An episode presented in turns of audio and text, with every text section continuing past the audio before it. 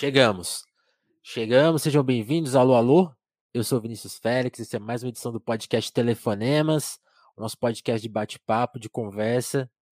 E Guilherme, olha, eu esqueci de combinar isso com você antes. eu, ia combinar, eu ia combinar antes eu podia falar isso. Eu vou, eu vou contar se você ficar chateado, você, depois a gente conversa sobre isso. Mas eh, hoje a gente tá com um papo aqui muito legal com o Guilherme. O Guilherme teve, fez uma coisa muito legal. Eu convidei o Guilherme, tá e acho que hoje é a primeira entrevista dele, né? Tem, tem esse fator. E ele foi muito cuidadoso com a gente, assim, eu acho muito, achei muito legal isso que ele foi dar uma escutada e gostou do podcast, né? Fiquei mó feliz com isso e, e achei, achei legal esse, esse jeito de pensar, porque às vezes, às vezes a gente convida, e lógico, convidado não tem, tem nem, não é todo convidado que pode sentar, o convidado já, não, aceita tal, às vezes nem conhece podcast, já topa, né? E eu gostei muito desse movimento porque é um movimento diferente, né? não tô falando que é melhor nem pior, é diferente, mas é muito legal pra gente. E queria contar, abrir o podcast com essa historinha, porque achei isso muito legal. E Guilherme, não fique nervoso, sua primeira entrevista, seja muito bem-vindo. Se apresenta aí, por favor. Fica tranquilo. É... Como que você tá, cara? Tô bem, tô de férias, graças a Deus. É, meu filho faz um não está de férias. começou a escolinha, é. Ele tem 18 meses, então acho que é a primeira vez em uns três anos, mais ou menos, eu tenho férias de verdade. Então. Olha aí. É, tô nem sabendo o que fazer com, com o tempo livre. Tá em choque, é... né? Nossa, o dia dura tudo isso? Exatamente. E ter seis horas sem ter que preocupar com o filho é um negócio muito maluco. Agora, né, nessa fase. Mas Entendi. enfim, meu nome é Guilherme Freitas, eu sou roteirista, eu trabalho com roteiro profissionalmente desde 2013, é... E acho que é isso. Sou formado em, em audiovisual pela USP, passei um tempo ali perdido antes de várias antes leis de... e de um Ministério, de Cultu... Ministério da Cultura de verdade fazer Quem um lembra, né? trabalho né? muito bom no audiovisual brasileiro, que aí eu consegui ali por volta de 2013 começar a achar meu caminho profissional e e tá indo desde, desde então. Que massa. Tá no... vamos, vamos, vamos, vamos chegar lá. Eu, eu tava pensando muito em, em, em perguntas assim, que, que, abri, que abririam um podcast, né? Vou, já que a gente tá com um roteirista aqui, né? Vamos falar de roteiro um pouco, né? Eu, eu sempre abri com uma pergunta que, que eu tava gostando bastante, que era assim: se apresenta, fala de quem você é, e cansei um pouco dessa pergunta. E aí comecei a gostar muito da técnica do Monobral, que ele sempre fala de onde é, conta da sua cidade e conta da sua infância, né? Mas aí, aí, aí, eu fiquei, aí eu comecei a usar essa a técnica do Mark Maron também, né? É, muito, muito essa técnica, né? Aí eu fiquei pensando, legal essa técnica, é boa, mas não é minha, né? Uhum. E aí eu já tava pensando em estrear essa nova técnica, que seria assim, onde você acha, pô, roteirista, né? É uma é grande coincidência ter pensado, talvez seja, tenha tudo se organizado na minha cabeça por conta de você ser roteirista. Mas eu fiquei pensando, eu tenho, não, eu tenho que ter uma nova pergunta e uma pergunta minha. E eu tava muito com essa pergunta rondando na minha cabeça esses dias, que é assim, onde você lembra que começa a sua história? Assim. Pô, uma bela é pergunta. Sua... Não precisa ser nem uma primeira lembrança de infância, porque a, a, a gente tem essa que geralmente é falsa, né? Uhum. Mas onde você, onde você considera assim, pô, minha história começa aqui. Onde eu me é pior que eu hoje, gosto assim. da minha. Eu gosto da minha primeira. Você gosta? Conta aí. Memória. Se for, eu, enfim, se for pode ser totalmente, pode ser totalmente inventada, né? Uhum. Já notei várias vezes que tem várias memórias de infância que eu acredito que são totalmente inventadas, mas eu, eu gosto delas mesmo assim. Mas eu acho que minha primeira memória foi com 5 anos de idade. Eu morava em São Vicente, né, no litoral de São Paulo. Uhum. É, e meu pai foi me buscar na escolinha porque meu irmão tinha nascido. Uau. E enfim, é, quem, quem, quem, quem te buscava era sua irmão, mãe? Eu gosto. Cara, eu acredito que sim, eu não sei. Mas eu lembro que foi uma coisa diferente. Eu acho que, que normalmente, acho que esse horário, meu Isso pai aqui. estaria trabalhando. E minha mãe é a dona de casa. Então, eu lembro dessa memória. E lembro de estar com um carrinho preto desse tamanho, assim. Eu acho que é uma Lotus, sei lá. Enfim, é uma coisa que, imagética que ficou. Mas eu gosto de, dessa primeira memória porque inclui meu irmão, irmão inclui né? minha família toda. É, inclui São Vicente, que foi uma cidade que eu morei. Você nasceu lá? Onde você nasceu? Não, eu sou, eu sou mineiro. Eu nasci em Timóteo, que é no Vale do Aço, no leste mineiro. Certo. Entre BH e Vitória, 200 e poucos quilômetros de, de Belo Horizonte. E eu praticamente só nasci lá e eu mudei muito, morei em muitos lugares. É... Qual, qual, que é a Mas lista? São Vicente, você quer o, o, o, completo? Então, acho que foi nasci em Timóteo, eu acho que com Minas, um ano de idade eu fui para Minas. Fui para Foz do Iguaçu. Foz do Iguaçu é? Fronteira, é, Paraná, fronteira Paraná. do Brasil com Agora não lembro agora. Se é... É, com, é com a Argentina e Uruguai? Com a Argentina, acho. É, é, acho que é, é meio próximo ali, acho que da, da tríplice fronteira, né? Mas eu não lembro tamo, exatamente. Estamos com... estudado, hein? é, eu vivi um ano lá. Eu tinha um ano de idade só e não tinha como não saber. tenho memória nenhuma e é. nunca voltei lá, então eu não tenho relação nenhuma, assim, nem afetiva e tal. Uh... E aí depois eu fui pro interior de São Paulo, uma cidade chamada uhum. Itararé, que eu também não tenho memória nenhuma. Caramba. Eu acho que eu saiba, eu tenho uma foto só, eu pequenininho, numa praça, assim. É, e depois São Vicente, acho que com uns três anos de idade. E, e de São Vicente, acho que onde e rola. Por que vocês mudavam tanto? Trampo? Meu pai trabalhava na, na Tenenge, uhum. que era um braço da Aldebrecht.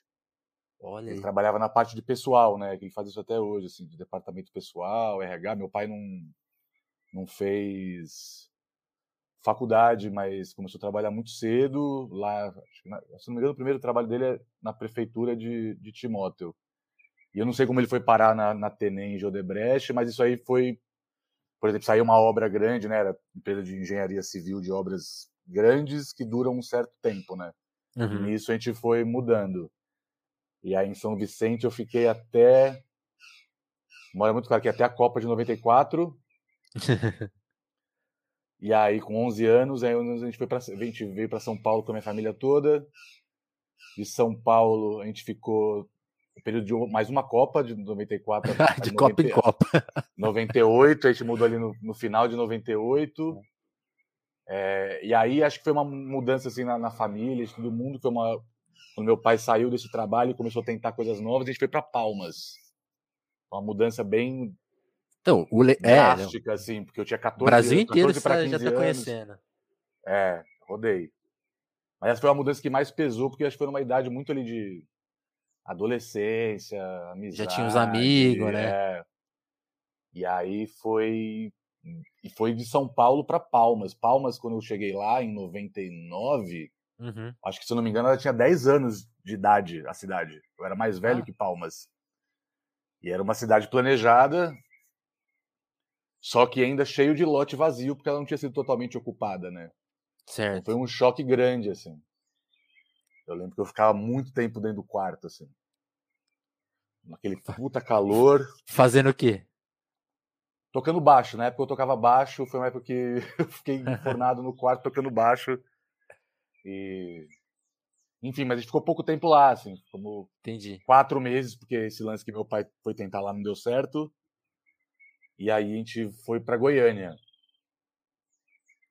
E Caramba. aí eu cheguei em Goiânia, acho que na metade do segundo ano do ensino médio. E aí eu vou, e aí minha mãe e meu irmão estão lá até hoje. Saquei. Meu pai está no norte, foi subindo atrás de trabalho, trabalha numa em departamento pessoal ainda, mas numa fazenda lá entre Maranhão, Piauí.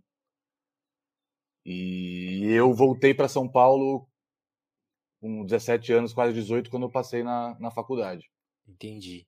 E, e, e aí, e porque... dentro de São Paulo, morei em vários lugares. E agora eu tô, acho que dá para ver pela imagem aí que eu tô num, num sítio. Desde a pandemia eu vim aqui, tô aqui na, na zona rural de Sorocaba agora, faz nos últimos um ano e meio, é. mais ou menos. Eu ia te perguntar, nossa, que São Paulo é essa que tem árvore, né? Que tá... a gente veio fugir aqui da quarentena. É, não, aqui tô adorando ficar aqui. Apesar de todos os pesares, é aquele primeiro momento de, de loucura, assim, né, que começou a rolar os os lockdowns, bem entre uhum. aspas, né, aqueles esboços de lockdown, assim.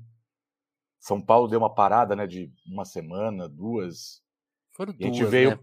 É, acho que nem chegou a isso, assim. Enfim, foi um esboço ali, mas que São Paulo de fato ficou vazio naquele susto inicial, que depois logo todo mundo desencanou, né? E a gente veio pra cá, porque meus sogros tinham mudado pra cá, eles já têm esse sítio há muito tempo, eles tinham mudado Uhum. pra cá um tempo atrás, independente da.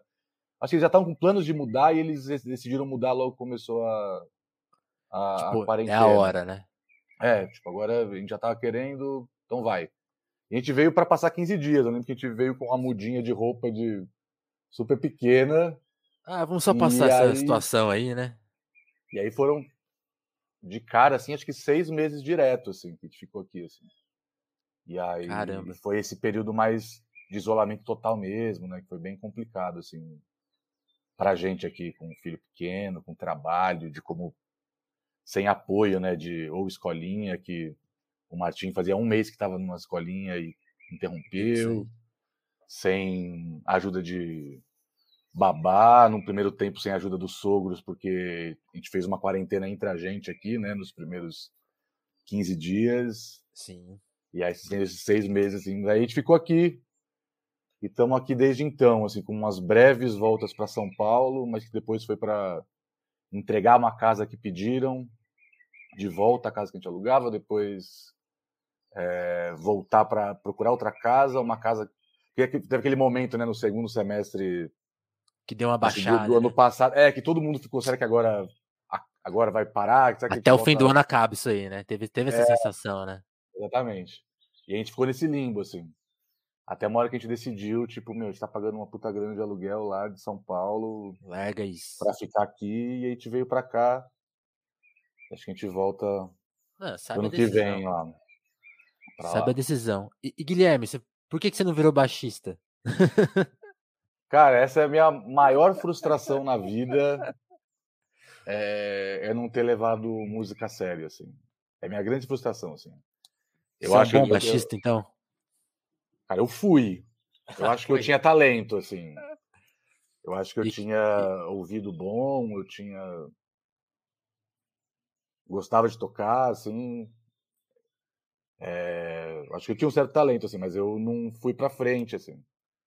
É, Enfim, eu sempre fui muito. Minha questão com o estudo sempre foi muito problemática, assim. Nunca soube muito estudar. Aham. E música ali, pelo menos no começo, Tem uma eu acho exigência. que parece. É, uma puta exigência de. Um estudo formal mesmo, né? Com horário, com disciplina e tal. E esse, eu, meu, é o oposto do que eu sou, assim. Mas, cara, pensando assim, hoje eu virei roteirista, né? Eu acabei numa área que tangencia a arte, às vezes é arte, às vezes não é, tem toda essa discussão aí e tal. Mas eu acho que de todas Vamos as levantar artes, essa daqui a pouco. Acho que de todas as artes, a que eu mais admiro é música, com certeza, assim. Eu acho que é a que mais fala diretamente no, no emocional e consegue ainda ser intelectual quando, enfim, dependendo do músico. Sim. Então, eu não virei baixista, acho talvez por, por preguiça e indisciplina, mas é uma frustração grande. Perdemos um baixista, mas ganhamos um roteirista. Mas a- ainda falando dessa, dessa infância, né? Eu gostei muito dessa história que você fez, porque, tipo, você foi passeando pelo Brasil. A por exemplo, na minha história, eu nasci em São Paulo, mas fui para uma cidade do interior e depois. Tipo assim, a gente tem uma mudança. Aham. E, e foi com, tipo, 11 anos, né? Então, assim, eu realmente eu de- deixei de ter um grupo de amigos para ir pro zero, assim. Mas aí, por, por a gente ter ficado na mesma cidade mais 10 anos, então, tipo assim, formei um novo núcleo. Como que você foi faz, criando núcleos perder tão rápido, assim? Che- Você chegou, chegou a ser uma questão Cara, na sua vida ou você lidava com isso numa boa? Não, eu- eu- cara, eu acho que é uma questão hoje em dia. Na época eu não, eu, eu, eu não, eu não lembro de ser uma questão, a não ser a, a mudança que eu falei de, Pra de São Palmas, Paulo né? para Palmas, que aí foi um choque muito grande, assim, de. Aham. Cara, eu tava em São Paulo na época que, meu, pegar busão pra ir no centro, ir na galeria do rock, sabe? Começar a explorar a cidade, Sim. baladinha, o bairro ali. Eu morava na, na Vila Leopoldina, gostava muito de morar ali, assim. E aí foi um choque grande, tipo, uma cidade que não tinha nada, assim. Porque a cidade era muito nova, né? Tipo, era, tinha 10 anos de idade a cidade. Só que hoje em dia eu, eu, eu, sinto mais, assim, que talvez isso tenha me, me. Tá tudo certo aí. É, não, é que eu, eu mexi, ele ficou de um jeito que realmente não tava dando pra aceitar. Mas é isso, acabamos é... de acordar, é isso aí. Não. É... Mas enfim. É... Não, que hoje em dia eu penso que tem uma coisa que, que para mim é uma coisa que eu sei que, que é uma coisa muito minha, assim, eu tenho muita dificuldade de, de manter amizade, assim, por exemplo. Saquei. É... Eu tenho dificuldade de ir atrás das pessoas, tem tipo, meu, muitas pessoas que eu gosto muito mesmo, assim, que eu amo, que tipo eu não converso faz muito tempo, sabe?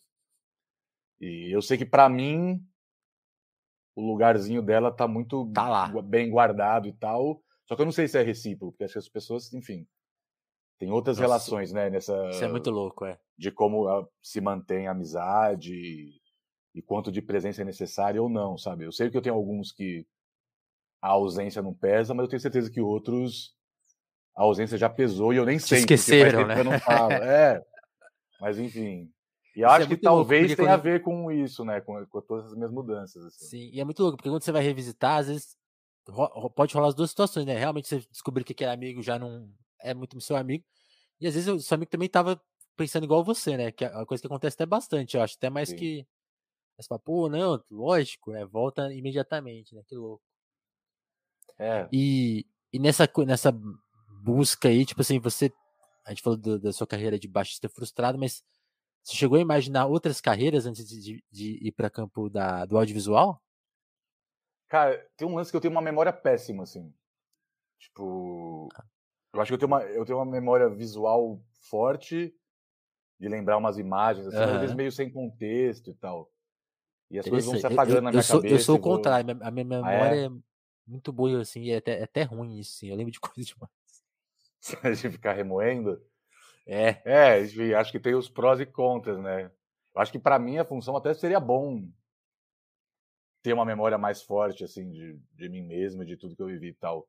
Mas eu, uma vez eu tive um pensamento meio. que pode ser só uma justificativa pelo jeito que eu sou, ou pode ser um pensamento interessante, que foi. Uhum. Acho que eu cheguei a escrever em algum lugar, não lembro, mas. Por eu esquecer as coisas e, e acho que as coisas que eu vivi, ou coisas que eu assisti, como roteirista, várias coisas que vêm como ideia para mim, roubadas de um lugar que eu não sei que eu tô roubando, sabe? Então acho que eu fico mais à vontade para roubar de, não, de, tudo sem, sem ter assim, culpa. Imagina você pensando assim, pô, não, pensei numa história do cara que o pai dele é, fi, é, é, ele é filho do, do cara dono da máfia, ele, mas ele quer negar aquela carreira, mas ele acaba caindo nessa, sabe? Pensei nessa história. Totalmente Rola esses momentos, não? Cara, acho que rola, assim, mas acho que, enfim, nem tanto como ideia grandiosa, assim, de, de nascimento de uma de uma série ou de um filme, né? Uhum. Mas, por exemplo, em sala de roteiro, você, você busca muito, né? Dependendo da sala, tipo, dependendo do projeto, em coisas pessoais suas, assim. Rola muita conversa pessoal, né? Entre os roteiristas numa sala, assim, porque você bebe nas fontes que você tem, né? Que é a sua própria vida, e o jeito que você consumiu as coisas que você consumiu, né? De Total. livro, filme, tudo, música, etc. Então tem umas coisas que vêm, né? Sei lá, o inconsciente está trabalhando ali o tempo todo e ele te joga umas coisas e pessoal chama de brainstorm, né? Sai ali no momento tentando resolver alguma questão e vem coisas, várias coisas. Eu ah, fico às vezes uma pulguinha assim, putz, será que isso não é de algum lugar? Mas meio que tipo, como é que é palavrão no, no podcast? Tranquilo? Pode, pode mandar, manda aí. Mas, tipo, foda-se, entendeu? é, é, cara, hoje, originalidade, uma coisa que nunca ter sido vista em nada antes, Não, assim, é muito é, supervalorizado. Totalmente, assim. totalmente. É, é, é, muito uma coisa assim, eu tava lendo o livro o, do Léo, agora esqueci, Léo, esqueci seu sobrenome, eu acho que é Foleto, né? O Léo até colocou aqui no telefone, mas ele fez um livro sobre copyright, né? E é muito uhum. louco como copyright ser uma invenção moderna, relativamente moderna, né? Num, e como mexe com essa com a criação, né? Porque as pessoas começaram Sim. a criar umas barreiras completamente imaginárias, tipo, ah, isso aqui eu não posso fazer porque vai...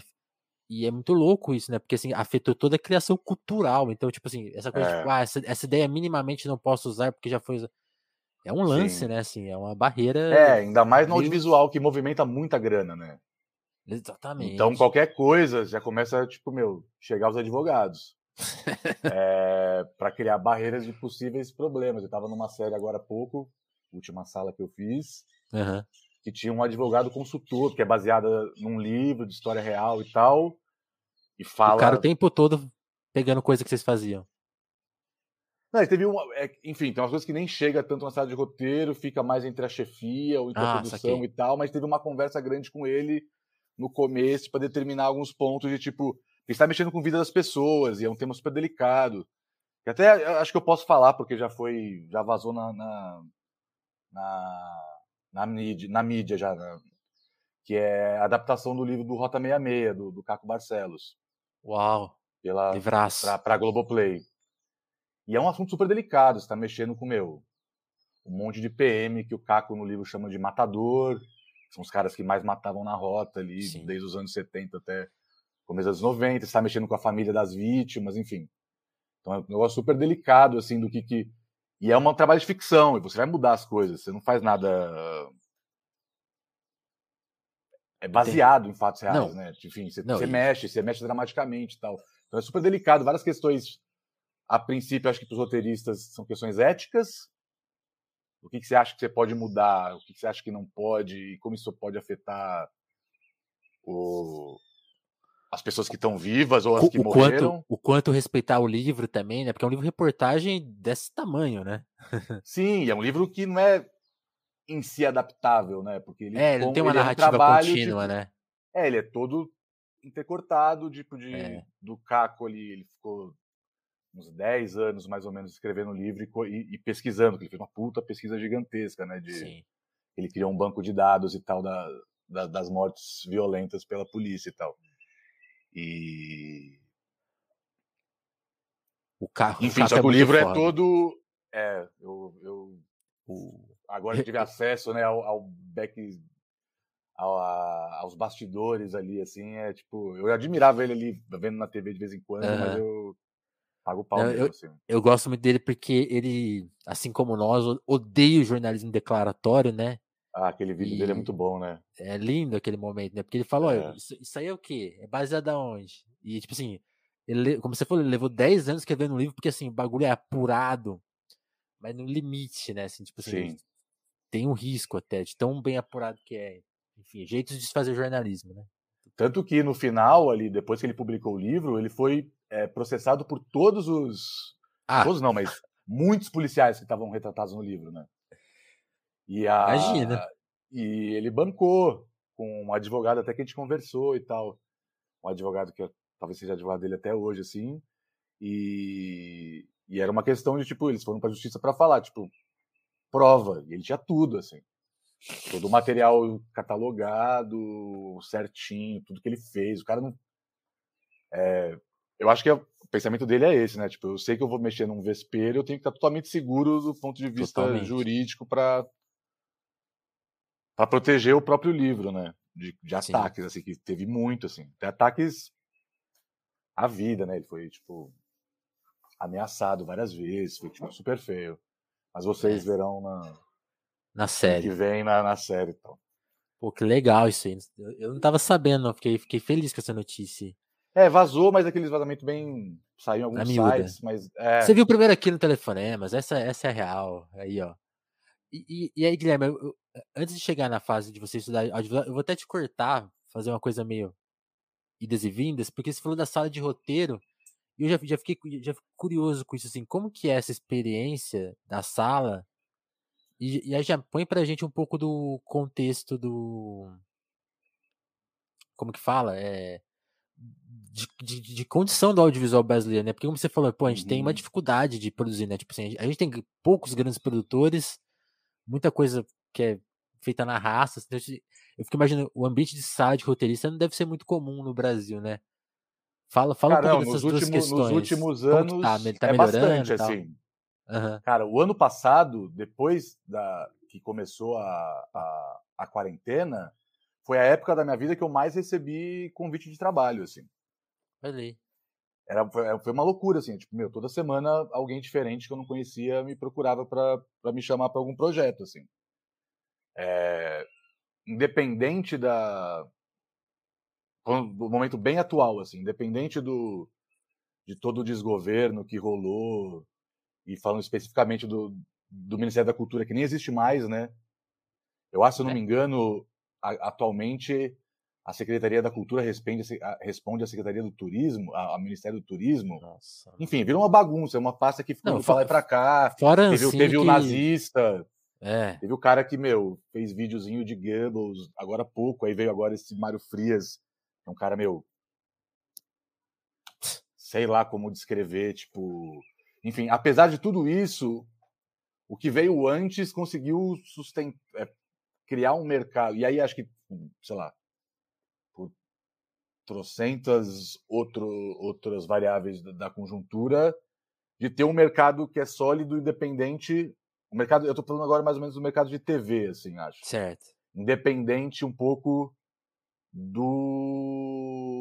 do governo. Porque, mas aí é por, por conta da, da, dos canais de streaming que chegaram no Brasil ali já faz uns 3%, que foi a primeira do Netflix, já deve fazer uns sete anos, oito anos, mais ou menos, não lembro 3% agora. que tenha um dedinho seu, né? Eu trabalhei na, na segunda temporada, eu escrevi dois ah. roteiros. Não participei da sala, mas me chamaram para escrever dois roteiros. É, mas é uma série de um grande amigo meu, que é o Pedro Aguilera, que ele que criou, ele foi um... Ele, e é uma, um trabalho meio da turma dele, do audiovisual, da USP, que já tinham feito um piloto, enfim. Foi um processo Sim. ali que. Até um exemplo bom, o 3%, por exemplo, que eles fizeram é, como alunos um projeto juntos e começaram a desenvolver ali na época da faculdade. O Aguilera é bem mais novo. Ele é meio um prodígio, prodígiozinho assim do mundo do roteiro. Ele ele ah, não vou lembrar quantos anos ele estava quando ele começou o 3%, mas é bem bem novo assim. Mas eles fizeram uma coisa caseira que atraiu a Netflix, né? Tipo, ó, vem aqui. Era um trabalho de escola ideia. que eles ganham. É, é, eu ia usar como exemplo porque é um trabalho de, de que acho que começou na faculdade. Uhum. Se eu não me engano, ele é do AV 2006, então deve ter sido entre 2006 e 2010, mais ou menos. Eles criaram esse projeto. Esse projeto ganhou um edital público que eles filmaram um piloto. Então, eles fizeram esse piloto que aí poderia ser levado para canais na época, só que não tinha chegado os streamings ainda. Certo. Então ficou num piloto que, que viralizou na, na, internet, que é o piloto do 3%, o primeiro, original lá, que é totalmente diferente do que. Não totalmente, mas bem diferente do que a série virou depois. Ficou circulando pela internet, e quando chegou os streamings, foi um produto ali que a Netflix identificou como é legal, tem potencial e já tem um público. Mas Total. o projeto passou por faculdade pública, que é a USP, passou por fomento Uma público para ser, é, para ser criado um, um piloto que foi filmado com qualidade e tal, que criou fãs, e depois chegou um novo momento do mercado quando os streamings chegaram e ele foi escolhido ali para ser um dos primeiros primeiras produções nacionais e tal. E desde então foi crescendo muito assim. E é, esse crescimento tem a ver com a, a, lei do audiovisual e a lei de cotas na, na TV, assim. Foram duas coisas que nasceram juntas, e começou ali nos governos do PT, assim, que tinha uma atenção grande para a cultura, e também pensando a cultura como um, um, um, potencial econômico, assim, porque Total. gira muita grana, assim. E já fizeram estudos, assim, não lembro, uns bons anos atrás, de, de cada real investido, voltam, circulam sei lá mais quantos, assim. É um negócio que economicamente é, é, é, é muito rentável. E estava dando certo, cada vez mais dando é certo. Muito, é muito mais inteligente do que pegar a máquina e ficar cobrando nota fiscal para é, com, com, o sentido de tentar limpar de corrupção, né? Tipo, não faz nenhum sentido o que estão é, fazendo agora, né? É, porque o ataque veio pela Lei Rouanet, que é uma lei específica, bem mais antiga, de, de captação de dinheiro, e ali de isenção fiscal de quem então, em outras palavras, estão tentando quebrar uma indústria nacional, né? Mais uma, né? É, é basicamente isso, assim. E acho que esse período ali foi um período bom, assim. E várias coisas que solidificaram. Você teve o, fundo setorial do audiovisual, que os caras pegam uma graninha muito pequena assim de, de imposto do, das teles, é, das coisas de, de celular e de TV, que fizeram um fundo que girava, sei lá, ali centenas de milhões por ano e tal, e você tinha várias linhas de desenvolvimento, tanto para as coisas mais comerciais quanto para as coisas mais artísticas, isso junto com esse momento que teve as cotas de TV, então que começou a ser exigido que as, as, a, os canais de TV a cabo tivessem é, uma porcentagem mínima ali, que eu não lembro qual era agora, de produto nacional, e alguns deles em horário nobre, e aí isso começou a girar, tipo, muito. Eu, quando eu saí da faculdade, eu acho que eu demorei bastante para sair, assim. Por quê? Tem... Ah, como eu falei, de disciplina, e comecei a trabalhar e deixei a faculdade de lado, e voltei quando tava para ser jubilado só para fazer o TCC, sabe? E até hoje eu tenho pesadelo com putz, está faltando algum crédito, não acredito que eu vou ter que voltar para a faculdade para porque faltou o crédito de uma optativa tal, enfim. Às vezes você sonha que ainda está na faculdade que está devendo. Exato, é, puta, é um é pesadelo. Que terror, que terror. Acordo mal. E enfim, eu saí da faculdade em 2009 e saí perdido assim. Saí sem saber o que fazer. Tem um corte muito claro assim, que você vê quem quem acho que faz audiovisual no Brasil sabe que Faz muita diferença como, você como vir esse de família corte de classe grana. no, audiovisual. É, é. Puta, é fortíssimo. Assim. Porque até no jornalismo tem isso, cara. Que é uma Pô, coisa quando você barata, sai da faculdade, né? eu acho que quando você sai da faculdade ou na própria faculdade, já, já fica bem claro ali quem vai ter tempo para fazer a carreira que, que quer fazer e quem não vai ter tempo. Certo. Porque não tem grana para para ficar esperando aquele trampo bom ou não tem grana para se manter tipo ganhando nada num, ou num estágio da vida ou num assistência da assistência da assistência numa produtora, sabe? Certo. Então ficou bem claro ali quem, tipo, sei lá, colegas, enfim, tem todas as coisas, pessoas que eu gosto, assim, mas que tinha grana para abrir uma, produtora, uma pequena produtora e comprar equipamento. Numa época ainda estava em transição de, de barateamento né, do, dos equipamentos de audiovisual, fortalecimento do, do, digital, né? Eu peguei toda essa transição assim nesse, e quem não tinha, assim. Eu, eu acabei 2009 sem saber o que fazer, porque a princípio, no meio da faculdade, eu, eu queria fazer de roteiro, mas depois desencanei, tinha vontade de dirigir, depois desencanei.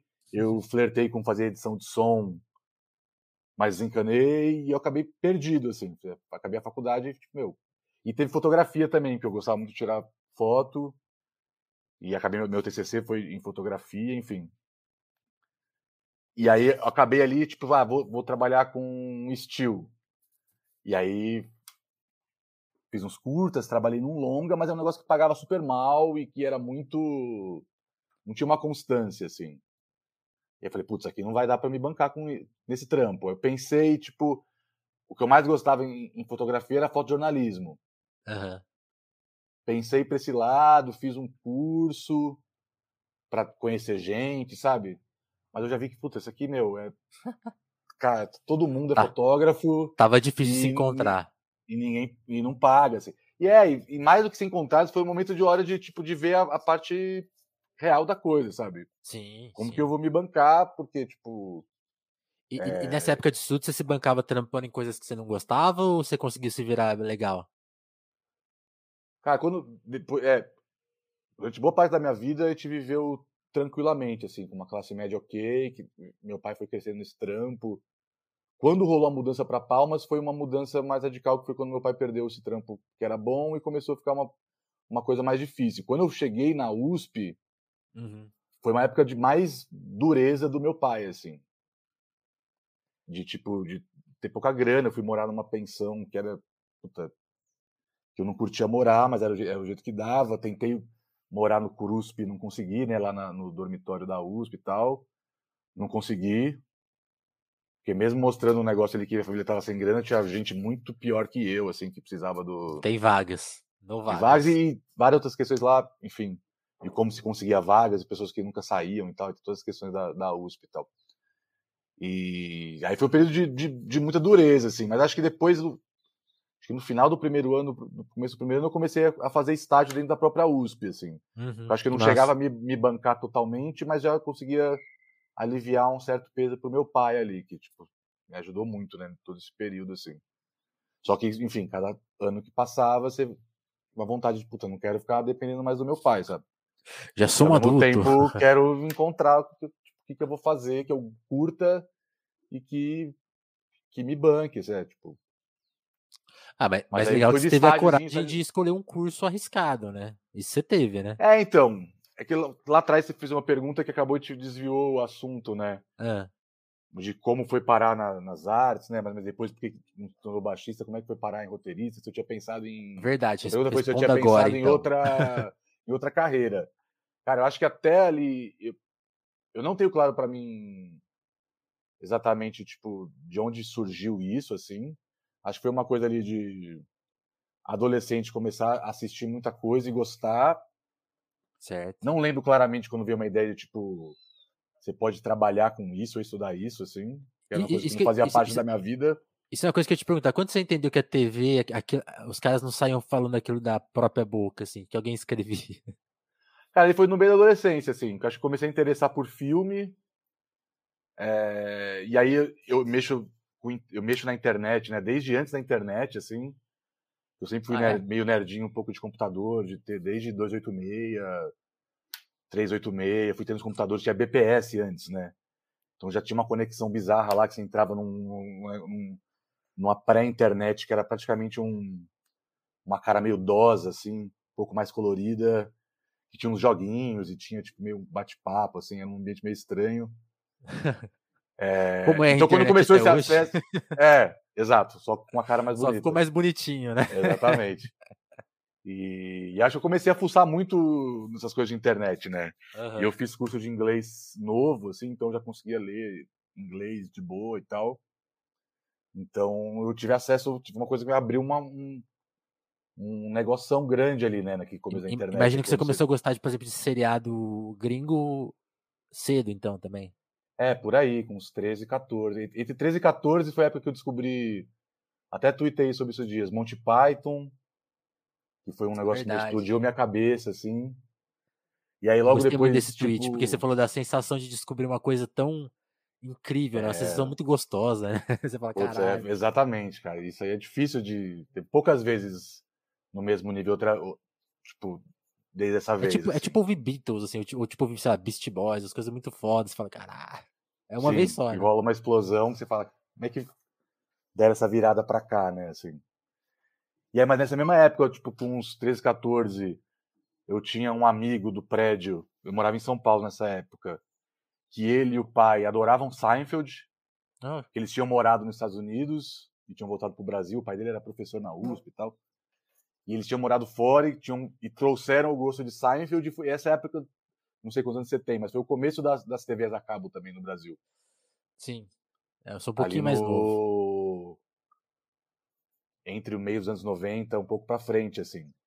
Então eu comecei a viciar nessas coisas. Tipo, cara, Seinfeld eu assistia, eu, eu chegava do colégio e tava passando. Aí eu assistia.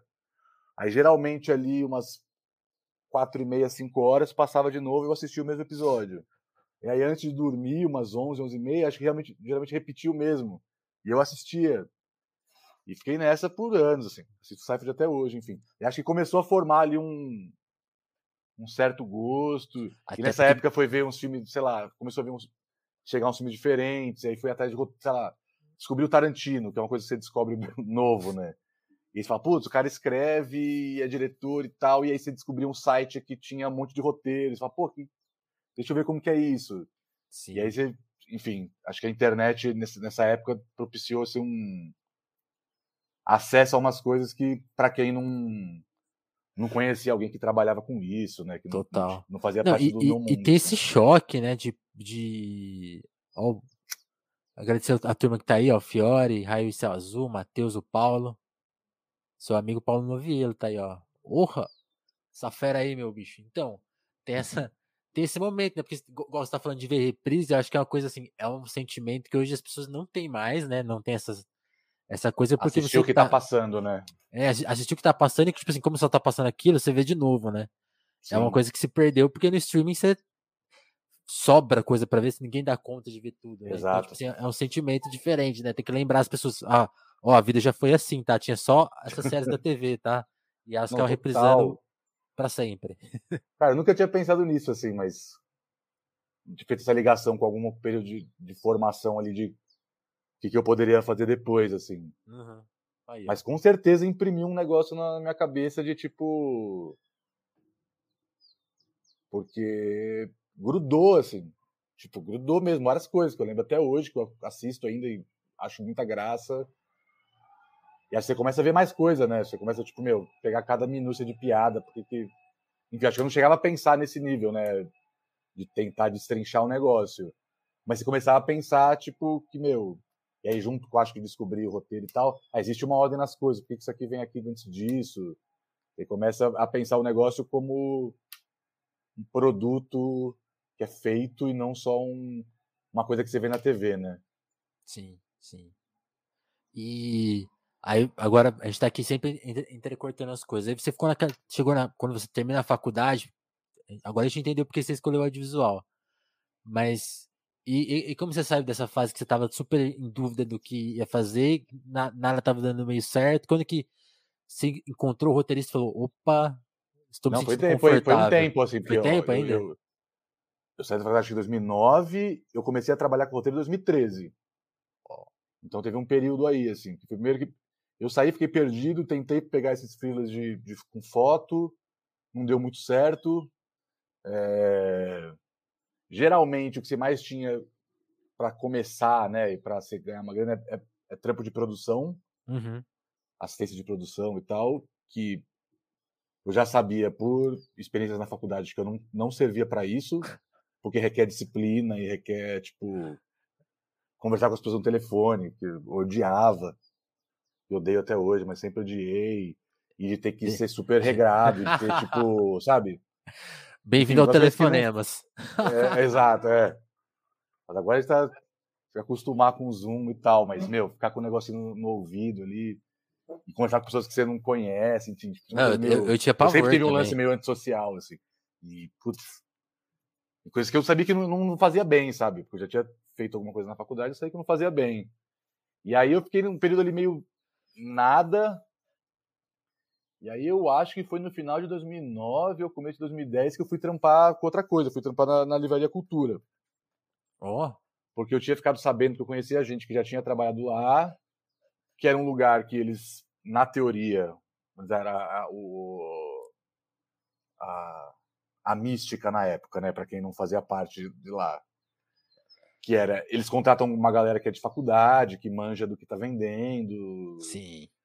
É, que tem conhecimento, enfim. É um lance mais informal, blá blá, e que a loja da Paulista pagava bem pro tipo de trampo que era, assim, muito mais do que outros, outras lojas do, do ramo.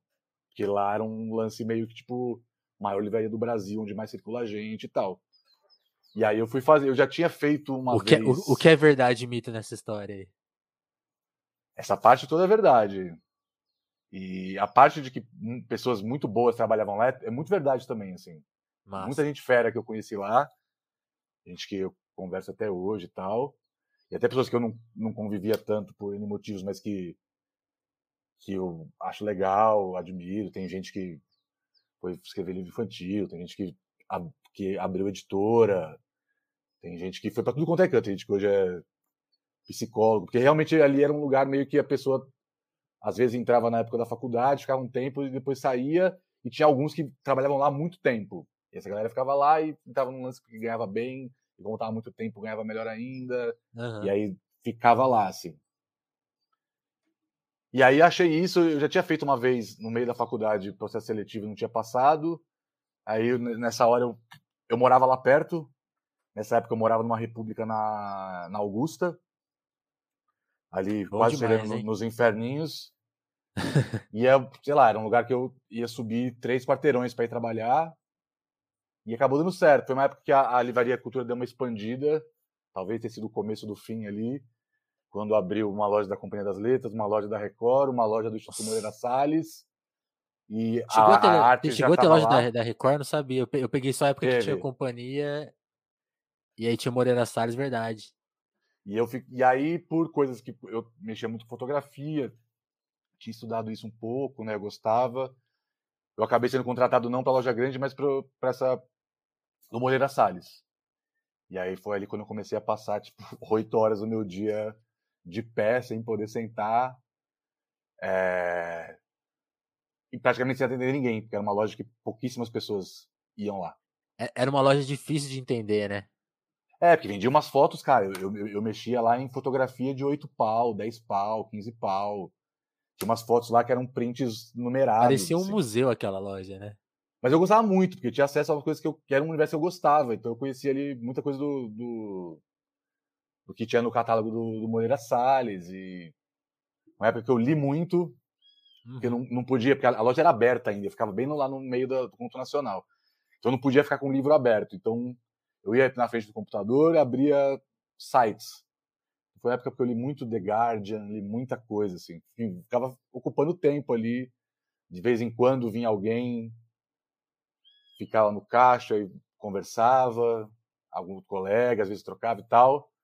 Mas foi ali alguns meses até eu ser promovido para a loja grande de, de bastante solidão, mas uma solidão boa. Assim. Você aproveitou era extremamente tempo, né? cansativo, né? É. Eu, eu, tenho a experiência de um estágio que eu lembro que era aqui na. Foi o meu primeiro trabalho, era na coisa. No, como que fala? Ah, departamento de água da cidade. A gente ficava na assessoria. Tipo assim, tinha um tempo livre também. Tempo livre monstro, assim. Eu pegava blog, eu zerava o blog, tipo, o dia inteiro. Ah, Sherlock é. Holmes, nunca li, vou ler, sabe? Opa. Tem essa, esses momentos. Não, fiz isso, vários teve. Depois veio, eu paguei tudo, paguei a conta depois quando eu fui pra loja grande, aí, porque aí é outro outro rolê, assim. O negócio era maluco. Aí você assim. teve que trabalhar. Aí o negócio era maluco. Aí era, meu, cliente até de cliente, às vezes ao mesmo tempo no telefone, e quando você arrumava os livros. Era uma loucura lá. Foi um trampo muito doido, assim. Mas eu acho, hoje em dia eu acho bom ter trabalhado lá, assim. Pessoas que eu conheci, e pelo tipo de trampo, que era uma coisa que talvez eu não tinha, não tinha imaginado fazendo. É, eu vi que tinha coisas que eu achava que eu não tinha, por exemplo, que até hoje, tipo, disciplina, fazer as coisas certas, conversar com pessoas que você não conhece e tal. Eu uhum. soube me virar. Era um trampo difícil, mas que eu dava conta. Então, e pagou minhas contas ali por um tempo, assim. Então foi, foi bom, assim, né? Tipo, foi difícil, mas foi bom. Legal. E aí acabou com quando rolou uma demissão em massa lá. Vixe. Foi um dia bizarro. Que toda hora uma pessoa era chamada pra, pra salinha e alguém saía chorando. Foi um dia muito maluco, umas semanas muito malucas. Aí chegou uma hora que falaram: Olha, provavelmente você vai ser demitido daqui a 15 dias, 20 dias, mas você pode pedir a conta agora e a gente vai te pagar tudo, de multa e tal. Eu falei: Meu, eu quero sair. E tava horrível Nossa, o clima, assim, virou eu um. Eu acho que eu lembro túmulo, dessa assim. época, virou, virou notícia isso aí. Virou, né? virou, porque várias pessoas começaram a, a. Saiu um blog que contou histórias ah, de vendedores lá época, com, sem citar o nome das pessoas. Porque escancarou lá um monte de, de problema de gestão e de filha da putagem mesmo que rolava da, da diretoria pro. Por isso que eu te perguntei do baixo, que era verdade, assim. verdade e mito, porque acho que tinha o sonho que o emprego lá era muito confortável. E, e, e, quando vazou essas histórias, eu lembro que, tipo assim, tinha uma coisa meio. Uma exploração meio bizarra, né? É, era um trampo muito foda, tipo, você, aquele esquema, né? Comércio, você trampa de final de semana, você tem pouca folga, é um domingo por mês, eles têm escala, enfim.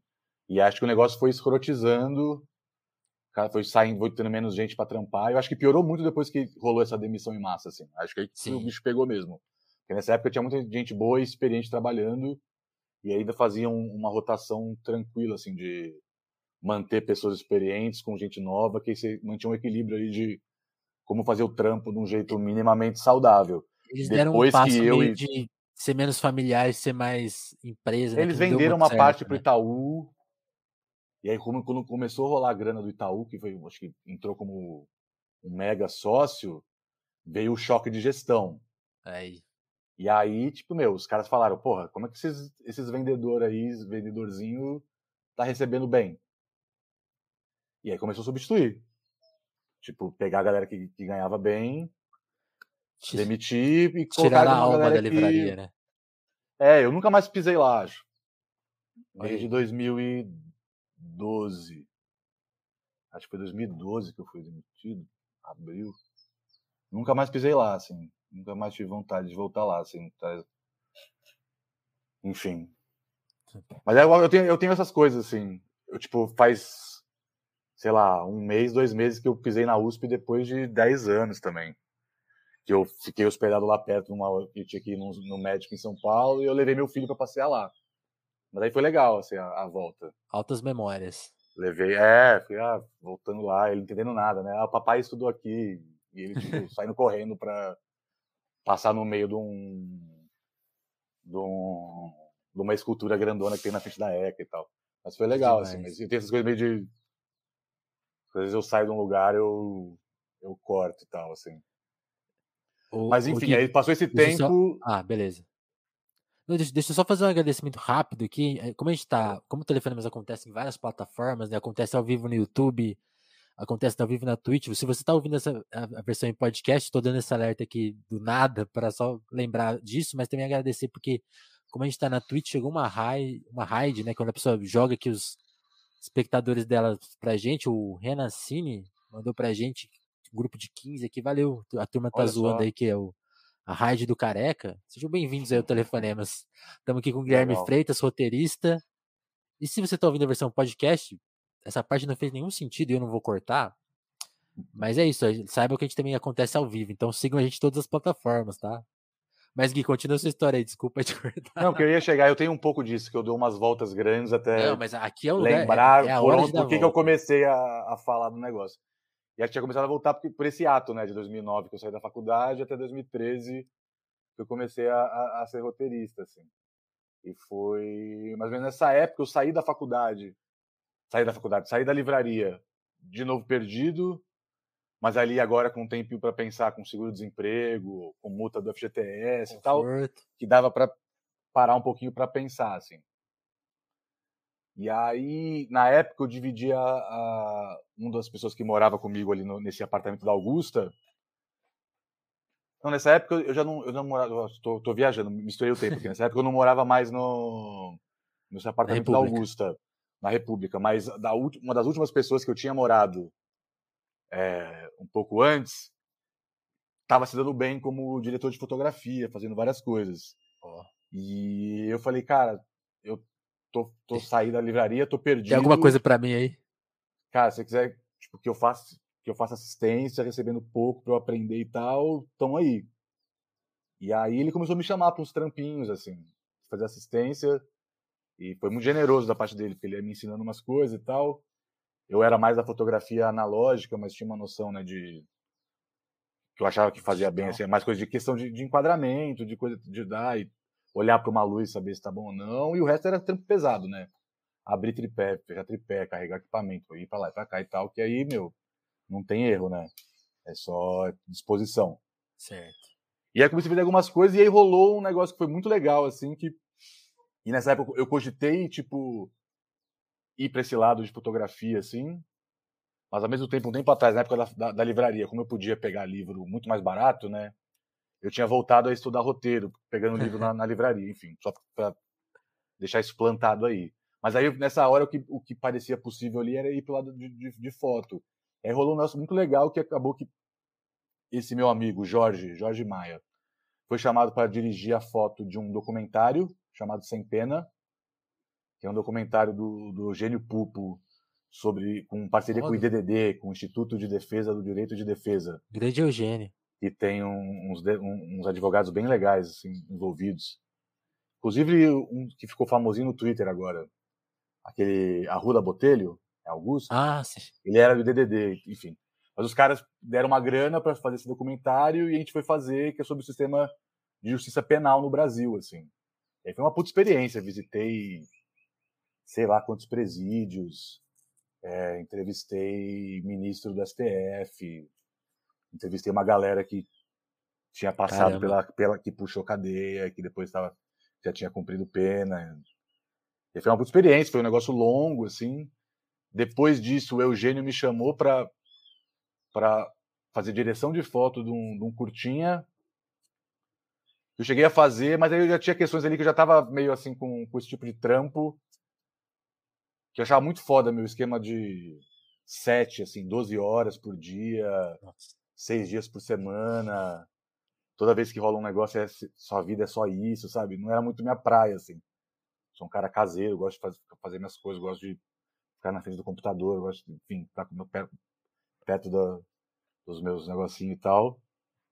E aí fiquei meio assim, e nessa época, um outro amigo meu, da época de faculdade, que já estava vindo no. que já tinha entrado no esquema de roteiro há mais tempo, e junto com alguns outros amigos também, assim, que depois foram ficando mais próximos, me, foi também um, um absurdo lance muito generoso, assim. É, enfim, deixando claro que, que o quem indica realmente é, é muito importante nesse é meio. É muito real, total. Que é, é assim que muita coisa acontece, talvez. Não, eu vou te falar, em qualquer Mais lá meio. antes do que hoje, porque. É. é, sim. É, porque indicação não deixa de ser um meio com cargo de confiança, né? A pessoa tá colocando Total. um pouco do, é, é porque, é dela na reta. é porque eu acho que vai ter, vai, vai ter dois tipos de QI, né? O QI sacana, do cara que Sim. tira um cara talentoso pra pôr outro no- no lugar, e tem o QI do tipo assim, não, tô achando as pessoas que vão de fato trabalhar, né?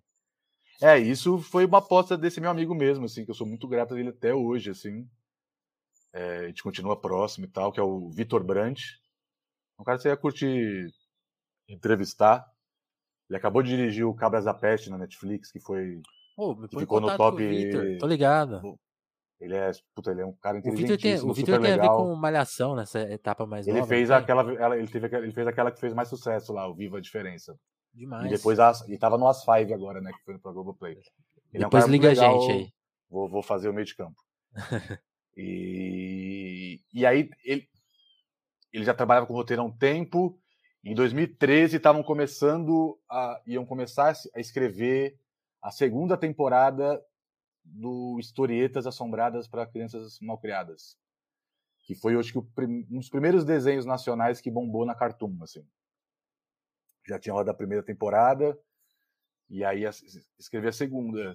E ele chegou pra mim e falou: "Cara, você quer mesmo ser roteirista? Tipo, eu dou eu eu vou eu dou um jeito de tipo, meu, bancar seu nome lá pra você entrar na sala". E ele era próximo da dona da produtora, que é a produtora que chama Glass. E aí já tinha uma sala ali com gente mais experiente, e eles toparam pegar alguém mais inexperiente. Ali no começo ganhando menos e tal. Só que eu dei uma sorte que pouquíssimas, acho que hoje em dia poucas pessoas têm, que foi começar. Eu não comecei fazendo assistência de roteiro, né? Eu comecei como roteirista, assim. Mais ou menos num pé de igualdade, não ali no talento e na capacidade ainda, porque é um Tava negócio mais novo né? mim, eu tava estudando e tal, mas. Mas foi uma puta aula, assim, porque né, essa primeira sala que eu trampei, eu trampei só com galera muito fera, assim.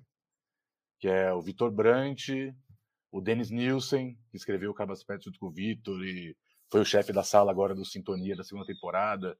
Tá envolvido um monte de coisa aí do audiovisual. Com o Gustavo Suzuki, o Suza, que é um puta roteirista de, de, de humor também, chegou a fazer stand-up e tal. A Jasmine, que acabou de ganhar a menção honrosa em Cannes pelo curta que ela, que ela acabou de dirigir. O Aguilera, que criou 3%, depois criou Onisciente, tá por aí. Demais. E o Arthur Warren, que fez uma participações nessa época da sala. E depois voltei a trabalhar várias vezes com ele, também que é um outro puta roteirista. Enfim, aí de repente, tipo, meu, esse gesto do Vitor me colocou num, lugar, num ambiente que, tipo, meu, com gente muito boa e talentosa. E que tipo, depois todo mundo virou amigo, gente que já era amigo, tinha vários graus ali diferentes de De amizades. amizade, de quanto se conhecia ou não, porque era uma galera toda muito que tinha estudado na USP e tal. Mas enfim, aí foi um negócio que abriu uma porta, assim. E aí depois disso foi um processo devagar ali. De acabar um trampo, ficar uns meses sem trampo, aí aparece outro, aí só que sempre na mesma produtora, de repente sou chamado para uma produtora diferente, porque alguém ouviu falar. E aí lentamente você vai tipo abrindo sua rede de, Contatos. de contatos, até começar a trabalhar com pessoas que E aí e, seu eu trabalho começa a falar, antes, né? E sim, e aí começa, as pessoas começam a indicar, tipo, ó. é, às vezes da própria. Eu trabalhei com animação, às vezes a própria pessoa da, de quem, da, da, da, da produtora que animou, ou em conversas entre produtores, ou pessoas que veem seu nome nos créditos e tal, do, das, quando as coisas começam a ser produzidas, porque tudo demora, né? Sei lá, É eu verdade. fiz historietas em 2013, deve ter ido pro ar em 2015, sei lá Nossa. ou 2014 final, enfim. As coisas demoram muito. Tem um começo ali que você, você faz as coisas e as coisas nunca. Você não pode falar para ninguém, sabe? Você conta lá. Mãe, tipo, meu, tô com um trampo aqui, tá? Quando vai dar para ver? Putz, não sei, mas daqui a muito tempo. Aí depois de anos você liga, então, vai passar aquele negócio que lembra? É, eu trampei lá atrás, vai passar eu, e tal. Eu lembro que quando eu era bem jovem, né? Jovem. Eu lembro quando saiu o filme dos Simpsons, que acho que saiu uma matéria na Rolling Stone, assim, que contava com as diferenças do filme para a série. E foi aí que eu descobri que eles escreviam com uma distância entre, a, entre o episódio ser produzido muito grande. Eu falava assim, como que é possível? Os caras não vão fazendo na hora? na inocência, né? E tipo, aí depois, aí, aí a distância de fazer o roteiro, ser animado e lançar, tem que ter toda uma perspicácia de, de, para escrever umas coisas que não vão se perder, né? Então, eu imagino Sim. que você, você fica até em choque, é. tipo, nossa, saiu aquele negócio que eu fiz há dois anos atrás. É, tu agora acabou de sair o é. trailer de Sintonia, que eu participei da sala do. Há quanto tempo tá escrito? Assim acho que foi assim que você chegou. Foi, foi. Lá e tal. Que. É até que esse foi menos, que foi. Eu. Quando eu vim pra cá, na quarentena, no começo, eu tava no finalzinho da sala. Ah. Eu lembro que nem tinha internet direito aqui instalado. Eu tive que fazer reunião lugar bizarro e tal. Tava no finalzinho. Então foi. Começou no final de 2019 e escrevi ali para uns primeiros meses de 2020. É, foi rápido. Vai sair gravaram, agora no final de 2020. Gravaram na pandemia, então. É, eles esperaram, é, teve eles vários atrasos ainda. É, porque o Sintonia, como é um, negócio muito grande para Netflix, eles queriam fazer super rápido, só que aí veio a pandemia no meio e deu tudo, tudo atrasou e tal. Mas enfim, as coisas demoram, assim. Coisa de animação, mais ainda. Tem, tem coisa que você escreveu que nunca vingou? De para outras pessoas ou pessoal? É, não, nesse pessoal, esquema, tipo, ah, praticamente ah, tudo. É... Não, mas, mas de produtor, tipo, ah, a gente fez a sala, tá pronto o roteiro, ah, cara, tem uma época que... o bagulho nunca foi pro ar. Ah, não, isso tem, tem, tem um... Quando começou, a gente estava falando antes do fundo setorial, né? Uhum. Tem várias linhas ali que que ali para fomentar o desenvolvimento de, do mercado e de ter material para ser filmado depois. Teve um, um, que foi muito grande assim por alguns anos, que foi o, os núcleos de desenvolvimento, que é, tiravam uma grana desse fundo e pagavam para produtoras que apresentavam mais ou menos uns cinco, seis é, projetos e as produtoras ganhavam uma grana para montar algumas salas de roteiro e desenvolver esses projetos por por, lá, sei lá, no período de um ano, enfim. Para depois tentar vender um ah. negócio já feito. Que aí talvez seria mais fácil para vender. A ideia era essa, né? Que seria mais fácil vender depois já com uma coisa o canal pronta, né? precisasse né? pagar o desenvolvimento. Mas que no, no, no, final das contas acho que até mudou já, porque os canais querem estar desde o começo agora, porque eles podem opinar mais no que eles vão ter lá no final, né? Sim. É... Mas ali teve muita coisa que foi escrita no Brasil todo que nunca virou nada, né? Eu escrevi Entendi. umas coisas legais assim que nunca foram para frente, uma série baseada no no que rolou. Isso, óbvio, sempre quando eu falo assim, tipo, roteirista de TV é uma coisa muito coletiva. Então, quando eu falo eu escrevia sempre com, com a galera, alguns colegas, né? é. é... Então teve uma série, por exemplo, que era baseada no. que eu achava super, super potencial, super bom, assim. Baseada no que rolou em Belo Monte, né? Nossa. e Altamira, e era uma série ficcional baseada tudo que rolou lá depois quando começaram a, fazer a, o esquema da barragem e tal, da hidrelétrica. É, teve série de terror que foi super legal de escrever também, que nunca foi para frente. Enfim, acho que a quantidade de, de, coisas que estão pelas gavetas aí das produtoras é, é gigantesca, assim. Uma, uma, curiosidade que deve ser a pergunta que o roteirista mais escuta no Brasil. Como que é pensar escrever no Brasil que você tem a questão da grana. Você, vocês escrevem com isso na cabeça, tipo, não, isso aqui o cara nunca vai conseguir pôr em cena, então a gente não, nem vai escrever. Como que é pensar? Ah, sim. Como que é a cabeça do cara brasileiro? Vocês, vocês, têm, vocês têm que ficar de olho em, em orçamento? Sim. Como que é a, cara, que... O quanto isso limita a criatividade? Cara, não, não limita, depende do, do, do projeto. Às, às, vezes é tipo, muito se fala, né? Não é uma coisa que eu tô falando aqui, é uma coisa que se fala acho para qualquer tipo de, de, de, de, atividade criativa. Assim. Limitação te força a ser criativo, né? Você, você, Verdade. Ele te força a criar umas soluções que você não teria pensado por alguns fatores muito determinantes ali de. Se tivesse mais pode, botão, não você não tinha uma ideia tão boa. É. É, não, e aí, enfim, nem vou entrar no juízo de valor, porque pode ser ideias melhores ou ideias piores, enfim. Mas você tem que ter ideias diferentes. E você tem que resolver. E muitas vezes você cria coisas mais. É... Exato, ó. O Renacini comentou aqui que, na real, às vezes precisa ser ainda mais criativo, que é, você tem que tirar, às vezes, um coelho da cartola, e muitas vezes consegue, às vezes não, mas enfim, aí vai da natureza do projeto e tal. Total. Mas é uma coisa que você, se você não escreve pensando nisso, rapidinho alguém vai te falar que Alguém vai te avisar. Alguém da produção. É... Então, esse. esse e é muito bom falar isso. Eu não sei se tem gente que não, talvez não conhece o meio, que tem essa ilusão de que na animação tudo cabe, né? A animação é uma coisa também que é super restritiva, assim. Olha aí, ó. É... Vamos derrubar esse mito aí. Porque as coisas custam, tudo custa dinheiro, assim. Então, tipo, as pessoas acham que a animação é só desenhar, pô, você desenhar um cenário novo, você está gastando uma grana com um cara que trabalha só com desenhar cenário. Se você quer é, colocar um objeto que chama de prop, que vai ser usado por um personagem, esse projeto, esse objeto tem que ser desenhado por um outro cara, por outra mina. É, tudo que é animado é um, é um dá um puta trabalho, porque tem que fazer o rig, tem que fazer os negocinhos e tal. Então eu lembro que uma série que eu, que eu fiz, que eu gosto muito, assim, que eu tenho muito orgulho de, de ter escrito. Caramba, gosto muito do resultado isso. final, que é Osvaldo. Uma animação que passa na Cartoon Network. Do Pinguinzinho, não sei se você já viu.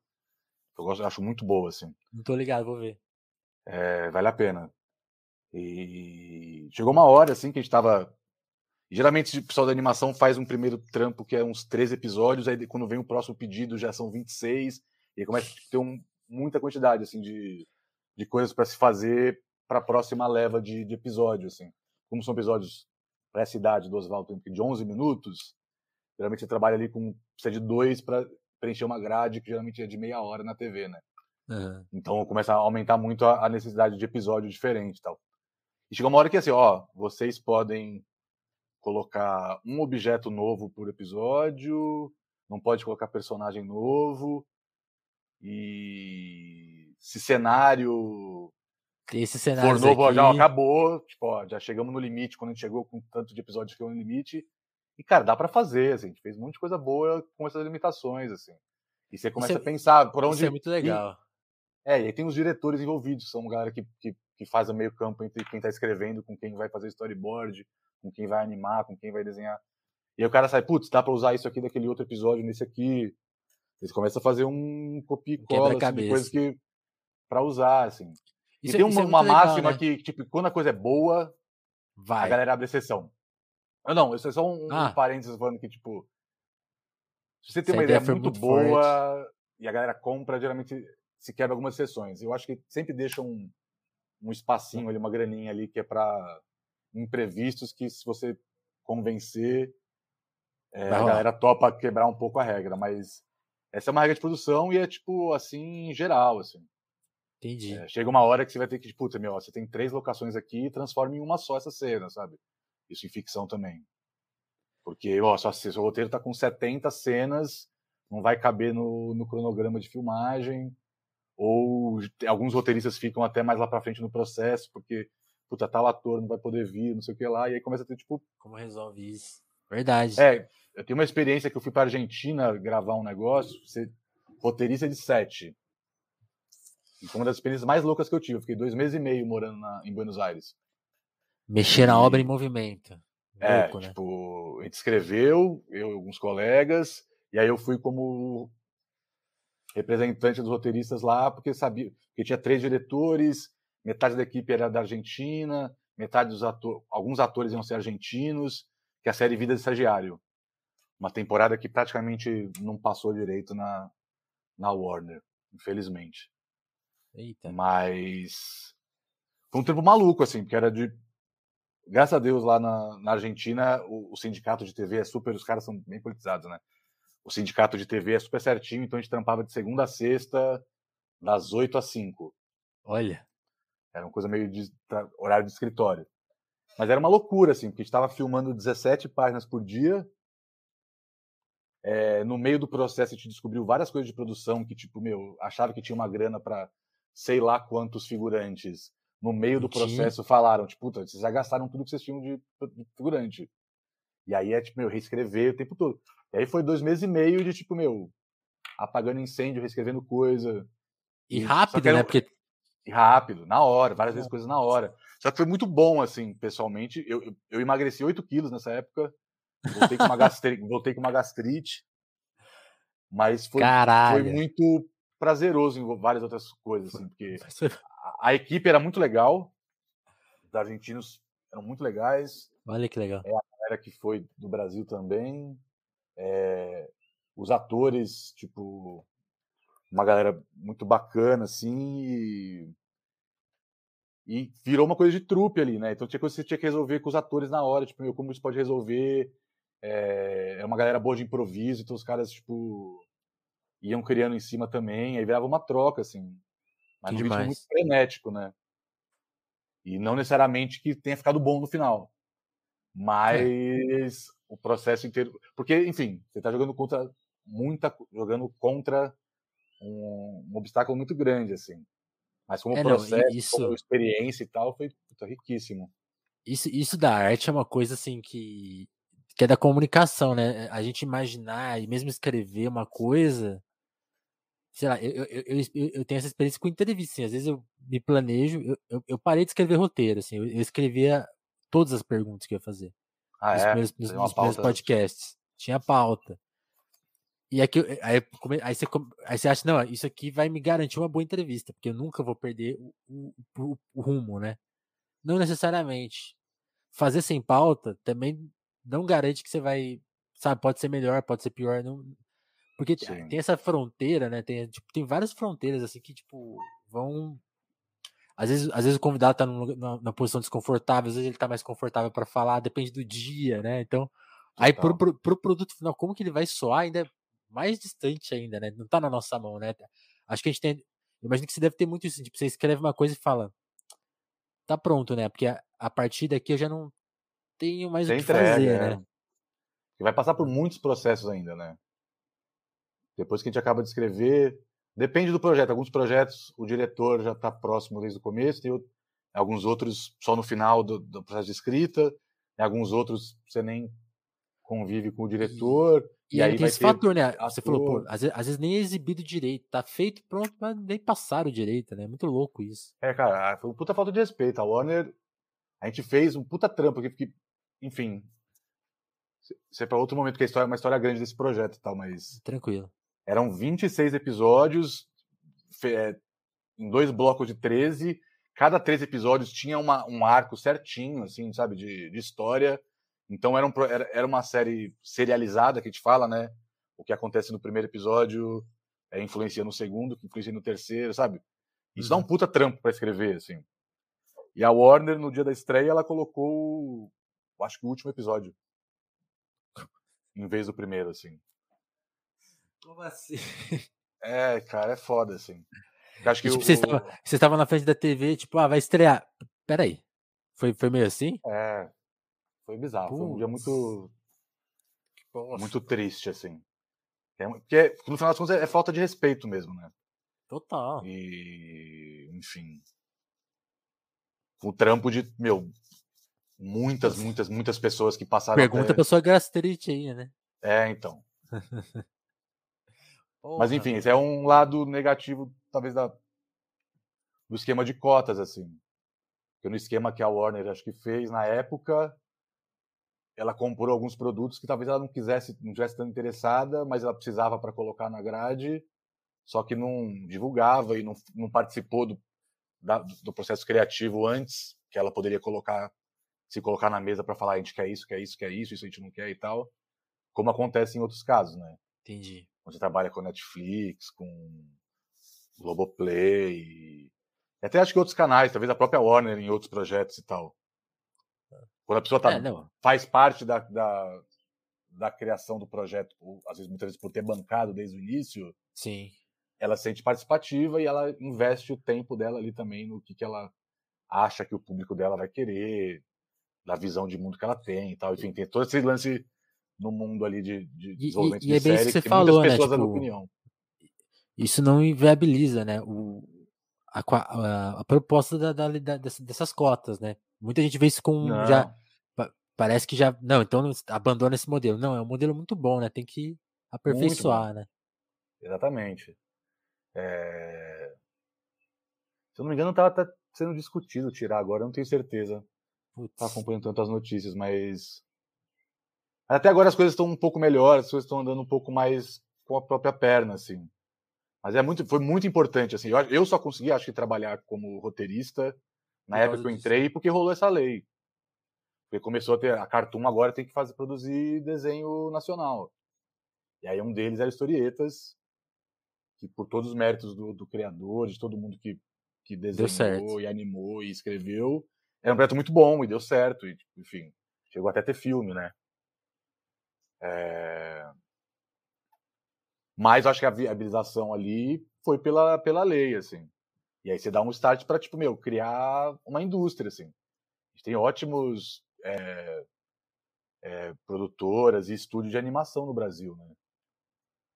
E, e ter essa rodagem, né? Porque a gente, a gente, queira ou não queira, a gente é, é uma turma sem experiência, né? Por causa das, que a gente não tinha essas condições antes, né? Então não tem não tem nem as referências, os caras mais antigos às vezes saíram do mercado já, ou várias pessoas é. não, fizer, não fizeram uma quantidade que daria esses. É tudo meio tipo assim, o cara se virou em mil funções, né? Então, tipo, é Exato. é diferente do. Você falou de sindicato, né? Pensa, sei lá, experiência argentina, experiência americana, é muito tipo. O cara consegue entrar no começo da vida e vai até, sabe, tem uma.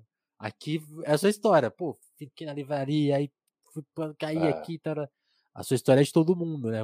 Em alguma medida, né? Não tem um Sim. cara que, não, com 18 anos eu comecei a escrever, com 40 eu tinha uma experiência de sala que eu gerenciava, sabe? Não existe esse cara, né? É, não, até pela questão temporal, assim, porque a gente não tava fazendo tanta série para trás do, do, no começo dos 2000, aí, né? Tinha poucas, é. a não ser os a Globo e alguns outros canais de, é verdade. De, a gente tem quando Globo, investe né? em dramaturgia, né? A Band de vez em quando, o SBT de vez em quando, o Record depois foi ficando mais forte e tal. Acho que quem tinha uma indústria mesmo certinha, com formação de pessoal e depois carreira e tal, era só a Globo, acho. Mas... Agora tá, tá, dando uma mudada, né, pelas coisas de mercado, de como. Pelo menos pra ator, né, pra, pra roteirista e autor, eu não, não sei como exatamente como tá. Mas, tipo, acho que desde ali do começo dos anos 2000, se estruturou uma coisa muito forte aqui no Brasil. Assim, tem muita gente escrevendo, tem muita procura por roteirista, é... se tem gente nova chegando, sendo formada e convivendo com gente mais um pouco mais velha. É... você tem várias produtoras que já fizeram muita coisa, é... ainda muito centrado no São Paulo e Rio, mas você tem Também. grupos fortes para BH, Nordeste, no Rio Grande do Sul, enfim, melhorou muito, assim, e muita gente conseguiu entrar, é aquela coisa, tem, muita gente querendo entrar e, e sempre é menor do que, acho que, a quantidade de gente interessada no, no mercado, assim. É, é, tem isso, tem isso. Guilherme, qual que é a... Se você pudesse tirar o, o projeto... Você tem um projeto dos sonhos na gaveta que você gostaria de de fazer, ou, ou, alguma inspiração que você ainda fala, pô, espero ter a chance de fazer. Tem, tem, tem, porque nessa fragmentação do mercado eu fico pensando assim, que horas você perde algumas ambições, tipo, de fazer, não, vou fazer uma série que eu escrevi tudo, sabe? Porque a gente não tem esse, esse, autor, né? Tipo, sei lá, não tem o David Simon brasileiro, sabe? Tem, tem alguns caras não, mais não escreve, não, não, escreve sozinho, não. Ele tem uma galera muito, muito boa Mas você pensa em, ao lado dele. Esse é o showrunner, então, né? O cara que toca Cara, eu já tive muita vontade. Hoje em dia eu tenho minhas dúvidas, cara, porque você vê que é, é osso, assim. Você participa dos projetos, você vê que o chefe de sala. Showrunner mesmo no Brasil é muito raro ter algum. Alguém que, que, é roteirista, ainda, que, né? que, que vira produtor e que responde por tudo. O Aguilera teve bastante poder, acho, no 3% de participar, e no Onisciente, de participar de, de casting, de escolha de, geral, assim não só de escrever, né? Mas não era um poder total, era sempre negociado, dividido ali com produtor e canal. É, geralmente você, você vê assim a balança do poder pendendo mais pro lado de, de novo, no mesmo no, nas séries que na teoria, ou pelo menos nos Estados Unidos, é, é o lugar onde quem tem poder é quem né? escreve. Não é bem Aqui assim. no Brasil, a balança do poder está pendendo mais para direção e para produção. Porque é uma briga de poder mesmo, assim, e, e, por grana, e por quem tem palavra final e tal. E acho que a gente, como roteirista, a gente é, é uma classe que tem muito poder político ali no, por enquanto, assim. Tem a Abra hoje em dia. É, sim, é, é, importante. Os caras nos Estados Unidos têm uma puta, puta sindicato forte, né? Pô, lembra quando eles entraram em greve? greve? Acabou, né? Exato. né? Os caras têm cara, um puta poder. O, assim. O David, os caras não tinham piada para contar em Late Show, né? Exato, parou, parou mesmo, assim. Parou mesmo.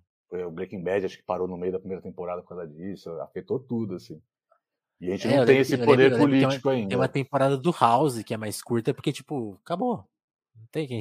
É, não, ninguém escreve até. Os caras, eles, eles fazem uns acordões, né, de 10 anos, sei lá.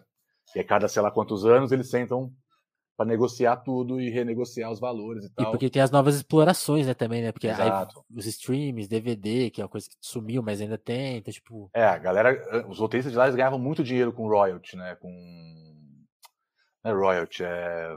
Eu até fico pensando, como que é essa questão, por exemplo, a Globoplay? Porque, tipo, os contratos das novelas antigas nunca não previam isso, né? Como que eles resolveram? Eu nem sei como eles resolveram isso não sei também. juridicamente. Eu acho que a Globo né? ainda tem uma questão... Não, talvez não, porque tem um, um, um, autor mais das antigas que até faz parte da Abra, chama Marcílio. Eu acho que uhum. ele, ele é o autor de Sonho Meu, por exemplo. Uma novela do começo dos anos 90 que fez sucesso e tal.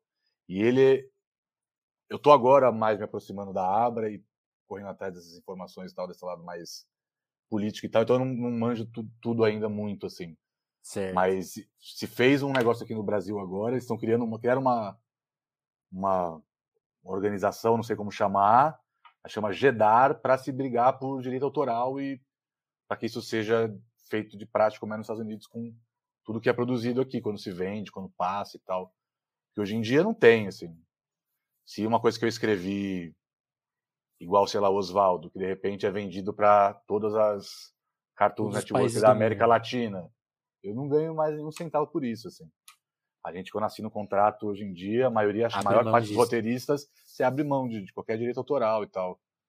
É, lá nos Estados Unidos, os caras ganhavam uma, uma, pequena porcentagem. Todo, todo mês chegava um, cheque, chegava um é, chequezinho. Porque, por exemplo, tem que ser justo, né? Por exemplo, 3% é, bombou em vários cantos do mundo que você nem imaginava, né? Então, tipo, tem...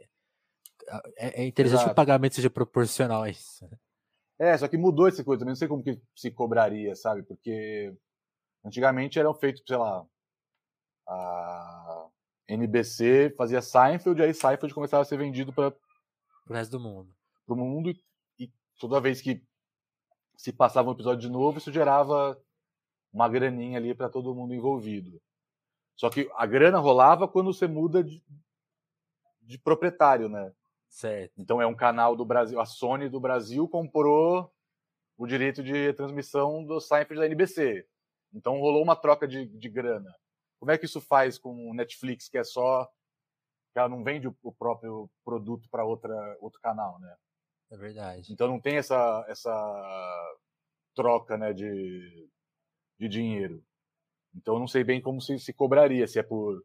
E nem escondem os dados, né? Raramente eles divulgam quanto uma é, coisa tem... foi assistida. Isso. Enfim, as coisas ficaram numa caixa preta e que ninguém sabe meu direito o que está se ganhando, o que se pode repetir, o que dá para ganhar mais grana, enfim. É, tá, to, tá todo mundo nessa. Até a gente, como produtor aqui de coisas jornalísticas, né? Podcast entrevista, a gente não sabe. É, tem todas as plataformas, cada plataforma tem uma regra. Então Sim. a gente tá, temos que brigar muito ainda nessa, nesse processo.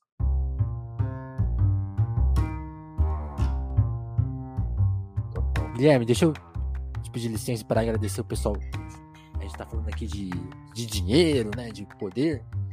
Você tem o poder aqui no Telefonemas, porque você é o nosso patrão, né? Então, se você quiser virar o nosso patrão em, em alguma medida também, né? Não vamos exagerar. Você não vai mandar em mim também, né? Não é, bem, não é, não é, não é nem, nem tanto lá, nem tanto cá. Mas você vai ajudar a gente a continuar produzindo Então você pode colar no nosso Apoia-se. Como eu falei, né, já nessa transmissão, a gente tem outras plataformas, então se você, é importante você seguir a gente no YouTube, na Twitch. Na Twitch também tem como ajudar a financiar a gente que tem a inscriçãozinha lá, o sub que chama, né? Então se você quiser pagar por lá, mas tem o apoia também, que é a forma mais independente de garantir uma graninha pra gente. Então quem quiser chegar por lá com, com 10, com 2, com 5, a, a, o apoia permite que você pague com qualquer valor, assim. Tem lá as faixas, quem chega com mais de 10 garante garante a, o desconto na livraria Alecrim, que é o nosso grande bônus para associados. 15% todo mês lá para todo mês não, para qualquer compra, quantas compras quiser, é a melhor livraria familiar do Brasil, né? Não compre livros de bilionários, compre livros de famílias, a nossa nossa ordem atual. E também você ganhou o direito, né, a honra de ter seu nome lido aqui para gente agradecer sempre quem está ajudando o produtor independente no Brasil, que são vocês. Então eu leio sempre o nome de todo mundo, então eu quero agradecer muito a Adriana Félix, André Camurça, Dagmar Pinheiro, Dalva Brandes, Douglas Vires, Maria Santos, Jéssica da Mata, Lívia Rossati, Romanelli, Sabrina Fernandes, Gabriel Nunes, Matheus Botelho, Tatiane Araújo, Pedro Duarte, Eric Marlon, Diogo Burilho, Kleber Monte, Davidson Mati, Juan Borborema, Moara Juliana, Vitor Breda, Lucas Monteiro, Augusto Batista, Matheus Fonseca, Ana Martins, Thiago Benique, Marcelo Pereira, Guilherme Rui, Caio Te... Guilherme Rui, Caio Teixeira e Vinícius Ramos. Muito obrigado, turma, que ajuda a gente. E fica o meu convite aí, se você puder chegar. A, o apoio tem essa coisa de ser é, mensal, né? Mas se você quiser contribuir só uma vez também, para dar aquela força também cabe. Fiquem à vontade, é bem. É bem, é bem é, o apoio permite meio que fazer o que você quiser. Se quiser, sei lá, dar 100 reais um mês e sumir, pode. Se quiser dar 50 mil e financiar a gente para sempre, assim, por um, alguns anos também pode. Tudo, tudo é permitido ali no Apoia. E se você tiver sem grana, já ajuda divulgando, compartilhando, porque aí você permite que a gente faça o telefone desse jeito que, que a gente é, né? Às vezes tem convidados muito famosos, às vezes tem o Guilherme Freitas que estava na sua primeira entrevista, nervoso, mas desempenhou aqui, contou sua história, foi muito legal, Guilherme, que bom que você topou. De novo, legal. cara, muito legal que você foi atrás de conhecer o podcast e gostou da nossa proposta. Então eu fiquei muito feliz, cara. Que bom que rolou o nosso papo. Legal. Legal mesmo. Gostei de ter conversado. É... Acho que o nervosismo passou rapidinho. Fiquei à vontade. Até falei, acho que mais do que deveria, que me perdendo nas tangentes. Aí, ó, que a cabeça funciona. Acabei de reparar que eu não respondi sua última pergunta, por exemplo acabou falando de outra ah, é? coisa. É? Você perguntou se tinha uma coisa na gaveta que eu tinha vontade de fazer e tal. Ah, é verdade, cadê? Mas eu quero falar porque é uma coisa que parece que eu tô bem feliz com ele, que a gente tá trabalhando. Eu e um amigo chamado Samir Sheida, que foi colega de faculdade. A gente ganhou uns anos atrás um edital do PROAC de desenvolvimento de longa. Uhum. A gente ganhou uma graninha para poder desenvolver, que é um longa sobre o João Cândido e ali os dois anos seguintes, logo depois da revolta da Chibata. E é um projeto de, que eu tenho muita vontade de que um dia saia do papel e tal. Está trabalhando nele, escrevendo. João Cândido é, é, o, é o. Almirante Negro. Almirante Negro, né? já, já, já, já, pega, já pega a liberação da, pra usar a música do João e do Aldir, hein? Exato. Mestre dos Mares, né? Que é uma música lindíssima. É um projeto que eu tenho, pô, acho muito bom. É, acho tem bastante potencial de crescer, acho muito atual. Total, e total.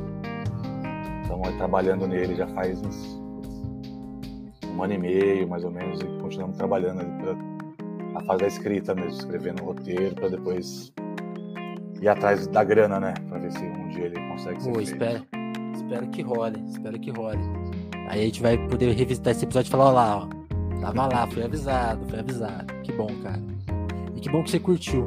Então vou torcer muito para sair esse projeto. Quem quiser conhecer, acompanhar o Guilherme, eu vou deixar o Twitter dele aí na descrição, né? O Guile Freitas, para sempre tweets muito, muito bons. Gostei, fiquei, comecei a gostar mais do Guilherme a partir dos tweets dele. Conheci ele por causa do tweet, né? Então é isso. Guilherme, valeuzão. Quem é de Twitch Legal. vai ganhar uma raid aí. Quem é das outras plataformas, procure outros episódios do Telefonemas, curte a gente, segue a gente. Segue o trabalho do Guilherme também, se quiser ver aí um 3% que ele escreveu, dá uma olhada lá no IMDB dele para Sintonia sai dia 27 de Sintonia outubro. sai em breve, né? Aí, ó. Uhum. Então é isso. Valeu, Guilherme. Valeu, turma que Obrigadão, acompanhou também. Cara, foi um prazer. A qualquer momento, os telefonemas volta aí com mais um papo. Abração, turma. Valeu. Tchau, tchau.